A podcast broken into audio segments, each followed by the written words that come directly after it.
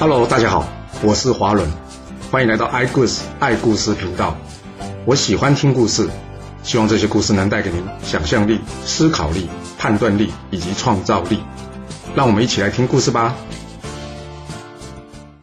上次说到呢，这栾盈来到齐国呢，遇到了一个大麻烦，就是这齐庄公啊，竟然开口跟他要他手下两名勇将。那这栾盈应该要怎么回答呢？栾盈回答齐庄公说：“没问题，只要能对明公您有帮助，别说是我的臣子啊，就算是我，我都愿意帮忙的。”哦，你看这栾盈还蛮大方的嘞，才怪！人家栾盈现在是人在屋檐下，不得不低头了，他哪敢随便拒绝这齐庄公啊？这就是寄人篱下很难免掉的问题啊！饭局结束之后，这栾盈超级不开心的离开，他心里想：还好今天都龙没跟我一起来，要不然连都龙都被这齐庄公给抢走了。真是的，人家说钱财一露白，祸害马上来。不只是钱财不要露白，连人才也不要随便向人家展示。这栾盈不高兴，那你想周错跟邢款他们会乐意到齐庄公帐下服务吗？这两人也不太乐意啊。虽然他们两个人马上被封为永爵，但是一到齐庄公那呢，见到之前被他射伤这知错，这周错便开始酸言酸语说了：“哎呦，我想会是谁跟我一起当官呢？原来是当年我的手下败将啊！真是幸会幸会啊！”一旁的郭醉听了很不服气，酸回去说：“我们当初是被人陷害，才会被人背后放箭所伤。”怎么说也比那些变成了丧家之犬、到处投靠人的人好，你说是吧？子错将军，哇，这四个人一见面，马上你一言我一语的呛了起来，眼看就快打起来了。这时齐庄公出面劝架了，他说：“哎呀，不好意思啊，这件事呢都算是我的错，我不知道你们大家过去有些恩怨。这样吧，从今天起呢，我将这永爵呢分为龙虎两列，这右列的呢为龙爵，由周错、邢蒯率领。”而左列呢为虎爵，由直错郭醉率领，你们各自领的一批勇爵，就不要再争吵了，好吗？你听到这分配，有没有听出什么问题来啊？哎，其实这齐庄公的人还是有点脑子的，这怎么说啊？因为我们通常会觉得龙比虎高档嘛。齐庄公将新来的人封为龙爵，那原先的人不就会不高兴吗？但是他却将龙爵列在右列。我们前面有说过嘛，古人是左尊右卑，换句话说，左边是比较重要，右边低一等。那原先的人就不会觉得好像地位低人一等，这种给人高一点的抬头，低一点的实权，这种做法呢，到现在可是常常可以见到的。齐庄公在当时能有这样的想法，算是非常不容易的啦。这齐庄公虽然暂时解决掉这些大臣们的争执，但是呢，他却没有解决掉自己的问题。什么问题啊？就是他很好色啊！一天，他到大臣崔杼家去吃饭。由于这崔杼是上卿啊，加上齐庄公跟他几乎是情同兄弟，所以他们两个私底下完全没在管什么君臣礼仪的。这崔杼呢，叫他新娶的这个老婆呢出来倒酒。齐庄公一看，哦呦，崔杼新娶的老婆唐江，呃，这个唐江不是喝的那个糖浆啊，这个唐是海棠的糖，哦，姜是姜子牙的姜啊。这齐庄公一看，哎，这唐江长得很漂亮哎，结果怎么样？他的色心大发，但是碍于崔杼还在嘛，所以在离开之后呢，他就想方设法支开崔杼，然后呢，与这个崔杼的妻子呢搞外遇，但纸终究是包不住火的，这崔杼又不是好傻好天真，他常常无端被齐庄公支开，他当然会发觉有什么不对劲的地方啦。最后啊，他发现。啊！原来这齐庄公帮他戴绿帽子啊！生气的他呢，先是把他老婆唐江叫来问话：“你为什么要搞小王啊？”唐江哭着说：“我能有什么办法啊？对方是国君呢，他逼我，我能怎么办呢？”崔杼接着问：“胡说！就算对方是国君逼你，你可以跟我说啊。”唐江回答说：“这种事我能对你开口吗？而且跟你说有用吗？”崔杼想想，也对，嗯，好。我暂时相信这件事跟你无关，你先下去吧。那你想，崔杼接下来会怎么办呢？没错，就是计划动手除掉这个色鬼齐庄公。没多久，机会终于来了，因为这吴王朱反呢向着晋国求亲，晋明公呢答应将他女儿嫁给吴王，而这齐庄公呢想要来抢这个宋亲的差事。他为什么想要抢这宋亲的差事呢？因为他跟崔杼说啊，崔杼啊，我之前有答应呢要送这栾盈返回晋国，我想借由这次送亲的机会呢，顺便偷偷的将这栾盈送回到晋国的曲沃，接着呢让栾盈出兵偷袭晋国，然后我再从旁帮忙，这样不但完成了我对栾盈的承诺，更可以报我这平阴之仇。你看怎么样啊？崔杼一听，他心里想：太好了，我想联络晋国干掉你，一直找不到机会，没想到你自己帮自己挖了个坑，我要不把你推下这坑去，对不起你啊！所以呢，崔杼接着跟着齐庄公说：“主公啊，这曲沃的守城将领呢，虽然与栾盈的关系不错，不过毕竟兵力不足啊，对晋国恐怕无法形成任何的威胁。我们要报平阴之仇，齐国一定要出兵相助。我建议呢。”主公，您可以亲自率领军队，假装说要取到濮阳，攻打魏国。而这栾盈呢，由曲沃出兵，主公呢由濮阳北上，这两面夹攻，晋国一定不是对手的。这样子，平阴之仇才可以报得了啊！齐庄公一听，哎，妙哎，你这方法好，我就照你的建议去做。嘿，这栾盈要是听到我亲自领兵帮他呢，我相信他呢也会比较有底气、有信心，敢出兵与晋国一战。接着。齐庄公赶紧找栾盈呢，告诉栾盈他的计划。栾盈一听啊，他非常高兴啊，有这大国协助，加上可以不用再寄人篱下了，这真是太好了。于是呢，他马上就答应了。哎，你说这栾盈怪不怪啊？之前在晋国的时候，大家叫他领兵对抗梁壁，他认为自己没有犯罪，只是被奸人谗言所害。但若是他领兵对抗晋国军队，那可真的就是有罪了。所以他当时呢，不愿意领兵对抗晋国的军队。那他现在为什么又要出兵攻打晋国呢？可能有两个原因，第一，他当初有考虑到兵力不足，所以呢没有必要做困兽之斗，但是现在有机会了嘛，那做法就不一样了。另外呢，就是寄人篱下，日子难过啊，不像过去呼风唤雨，这过去的光荣呢，对比现在的委屈，让他改变了原先的想法。总归一句话了，人是会变的啦。虽然栾仪啊满口开心的答应了齐庄公这件事，但是他的家臣辛羽啊。新宇就是之前不怕死陪他逃亡的那位啊。新宇跟他说：“主公，我不怕死来找你，就是为了尽忠。我希望主公你也能一本初心，对晋国尽忠啊。”栾盈回新宇说：“忠心？人家都不当我是臣子了，我难道还要当他是主人吗？”新宇说：“主公，您一生忠心，就算回不到晋国，但是大家会知道您是无辜的。若是您今天出兵攻打了晋国，这不忠之名将永远跟着您呐。”听到这。栾盈低头思考了一阵子之后，他告诉新宇：“你别说了，我决定要返回晋国。”新宇听到这了，难过的对栾盈说：“主公，您这一句我没有别的东西能送你，我今天就将我这条命送给你吧。我情愿一死，也不希望主公您去做这个不忠之臣。”说完，新宇拔剑自刎。但是，辛余的死有阻止栾盈回国的决心吗？并没有，这栾盈呢，仍旧依照计划混在这宋亲队伍之中。齐庄公在送栾盈出去的同时，他想说：“嗯，我派两个勇将呢，跟栾盈同行。不过呢，应该派谁呢？”他想了想，嗯，这周错邢蒯若是与栾盈一同回去，会不会就一去不回呀？嗯，不靠谱，还是任命直错跟郭罪两个人随栾盈同行好了。他告诉这两个人。你们可别一直记着之前的仇啊！你们这趟出去呢，对待栾盈要像对待我一样，知道吗？两人点点头，领命之后，随栾盈以及迎亲的队伍，潜入到这晋国的曲沃城啊。当天晚上，栾盈秘密的跑去找这虚武。虚武一看栾盈，哇，他吓了一大跳。老大，你怎么来啊？栾盈说：“这里不方便说话。”虚无马上明白栾盈的意思，赶紧带栾盈到密室之中。到了密室之中。栾盈抓着虚无的手，欲言又止啊！他两行眼泪夺眶而出啊！虚无见到这状况，他跟栾盈说：“老大，你有什么话就说吧，我赴汤蹈火，万死不辞啊！”于是栾盈将他的计划呢，详细的与这虚无说了一遍。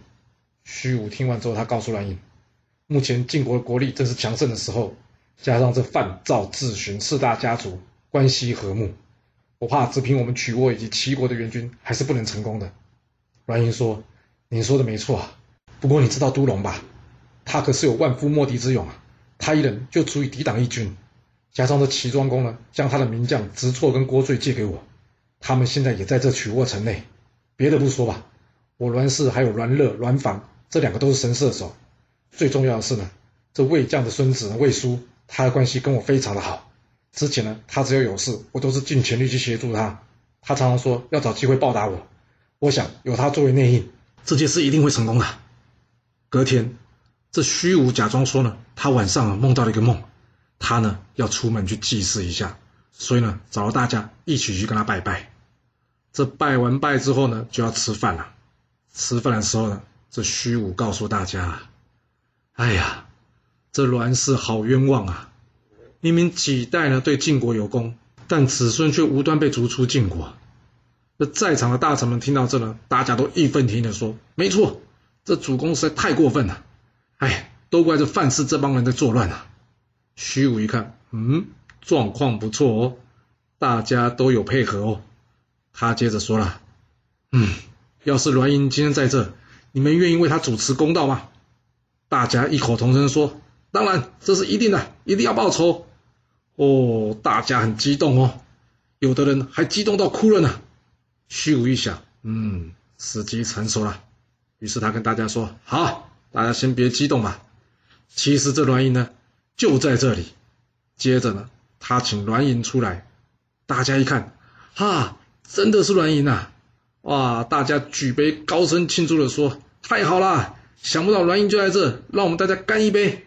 既然都干了杯，喝了酒了，那接着要做什么？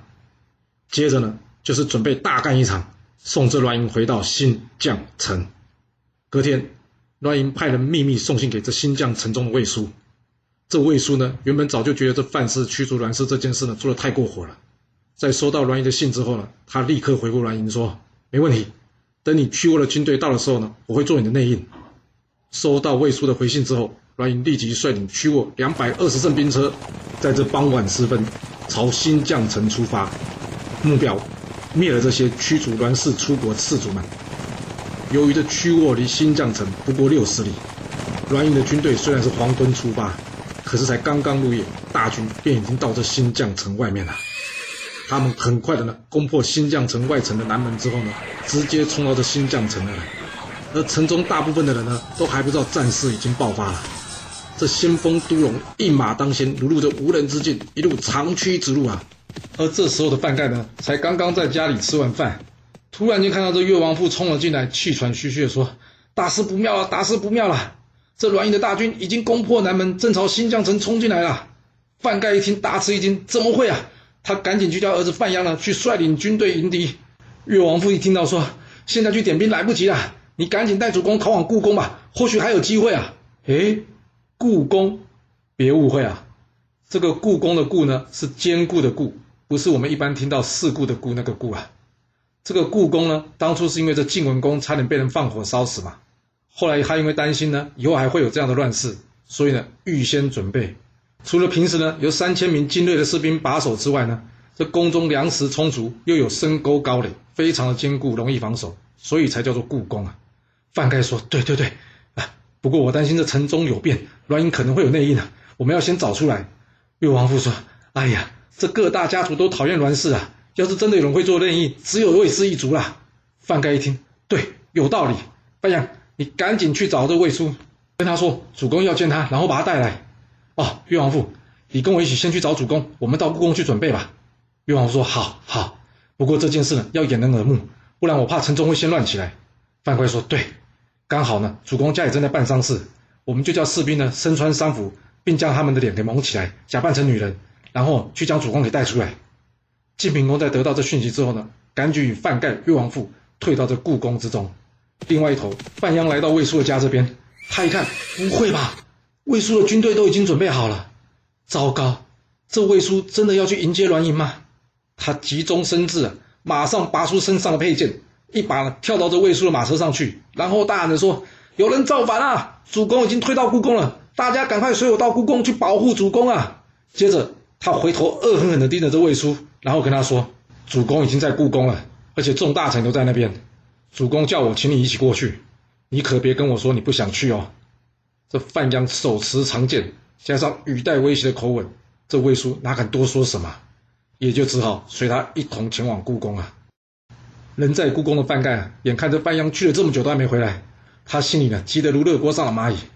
没多久，他看到大军前来了，仔细一看，走在最前面的人就是范阳与魏叔。啊，他终于松了一口气了！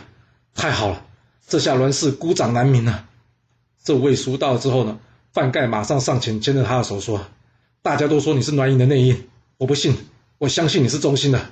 我跟主公说了，这次要是能灭了栾氏。”这曲沃就封赏给你作为封地，哇！这魏叔现在可是笼中鸟，瓮中鳖，他能说什么？除了尴尬的猛点头外，他也想不出有什么好方法了。这晋平公赶紧召集大臣讨论防守以及退敌的策略，安排妥当之后呢，大家各就各位，准备一场恶战啊。而另外一头呢，栾盈进城之后，他没见到魏叔，他问这城中百姓：“这魏叔呢？”大家跟他说：“所有大臣好像都去故宫了。”而这魏叔将军呢，刚刚刚跟范鞅将军好像也领着军队过去了。栾盈一听，好你一个魏叔啊，你竟然敢出卖我，你就别被我遇上，遇上我非劈了你不可。接着他拍拍都龙的背后说：“接下来就看你的了，去把这故宫给我攻下来，这荣华富贵就是你跟我的了。”都龙笑着说：“老板，没问题。要不这样吧，你分一半的军队给我。”我一个人呢，率兵攻打南关，你呢，率领诸将攻打这北关，看看我们谁先攻进去。栾盈一听，好，有志气，我就分你一半的军队，让你一人独攻这南关。这都龙领军来到这故宫南关呐，整个人呢，看起来就像是个黑大神相反。这禁军当中，谁不知道他很勇猛啊？所以根本没有人敢上前迎战啊。连这城上防守的赵武啊，看到这气势啊，也连连称赞这都龙。这一旁，赵武的手下谢雍及谢肃两兄弟听到主人在称赞敌人，两人不甘示弱地说：“我们两个愿意上前挑战这都龙。”赵武点点头说：“好，不过要注意啊，这都龙可不是一般人呐。”说完，这谢雍、谢肃两兄弟纵马上前冲了出去。这两兄弟呢，先隔着壕沟对都龙来个心战喊话。他们说：“都将军，我们都知道您很神勇，但是为什么要随栾盈一头造反呢？”你还是赶紧投降吧，这样子才能转祸为福啊！都龙一听，哦，两个废话这么多，又不肯上前来战，隔着壕沟叫什么意思啊？他叫士兵呢，赶紧拿着土呢，把这壕沟给填满，还要过去教训这两个人。不过由于这壕沟实在太深了，没有这么快可以填满。这性子急的都龙一看，哇，你们这样搞要搞多久啊？他索性呢，将他的长戟往地上一撑，嘿，就像撑杆跳一样，哎，还真的跳过这壕沟了。哇，这画面呢，把这谢雍、谢肃两兄弟给吓了一跳。不过这两个人立刻回过神来，举起手中的长枪呢，前来迎战这都龙。哇，这都龙神勇啊，一人战两人啊，全无惧色。他拿起手中的长戟一挥，当场将这谢雍的战马打成两段。哇，这谢雍的战车动不了了。而一旁谢肃的战马一看，呵，那匹马死了，他吓得呢腿都软了，也拉不动车了。这两个人一看，哇！这战车都没办法用了，也就只好跳下车来徒步来战这都龙啊！这都龙挥动手中的长戟啊，朝着谢肃猛力一劈，砰的一声，当场把谢肃的长枪啊打成了两截。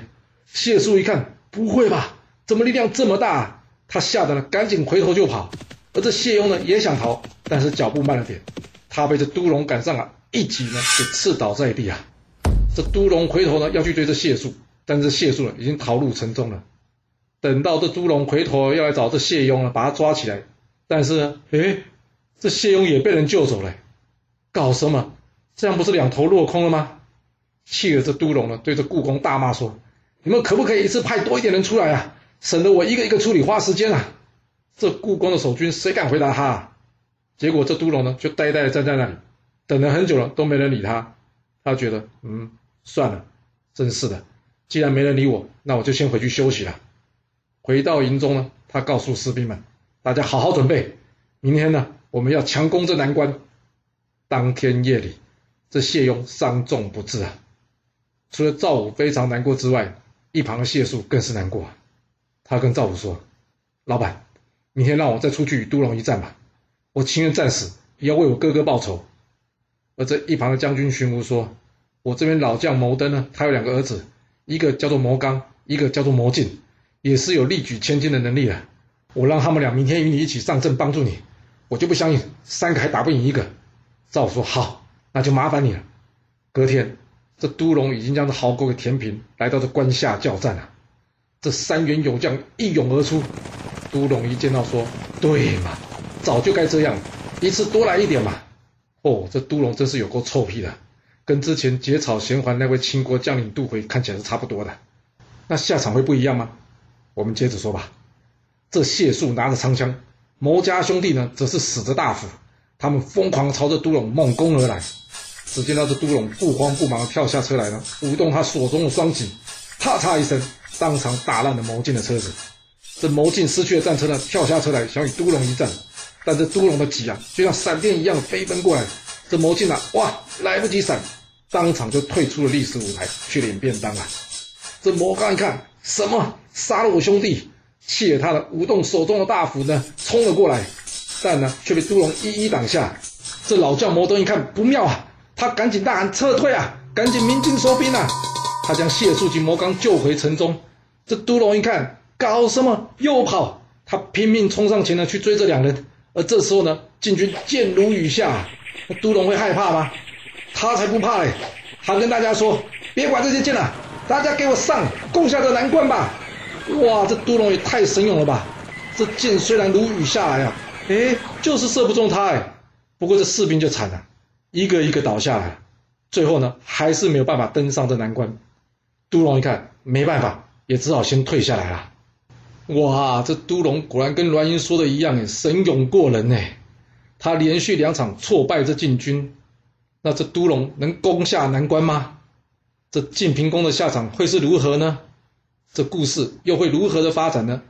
我们要到下次才能跟各位说喽。好了，今天就先说到这。若喜欢我的故事，记得动动您的手指，给我五星评价，或是追踪、订阅以及分享哦。当然。也欢迎您留言分享你对这一集的想法，或是你也可以请我喝一杯咖啡或是饮料，让我有持续创作的动力。其实历史就是顶层阶级的生活记录，了解他们的思考方式以及作业模式，才有机会改变您的未来。谢谢您来听我说故事，我们下次再见喽。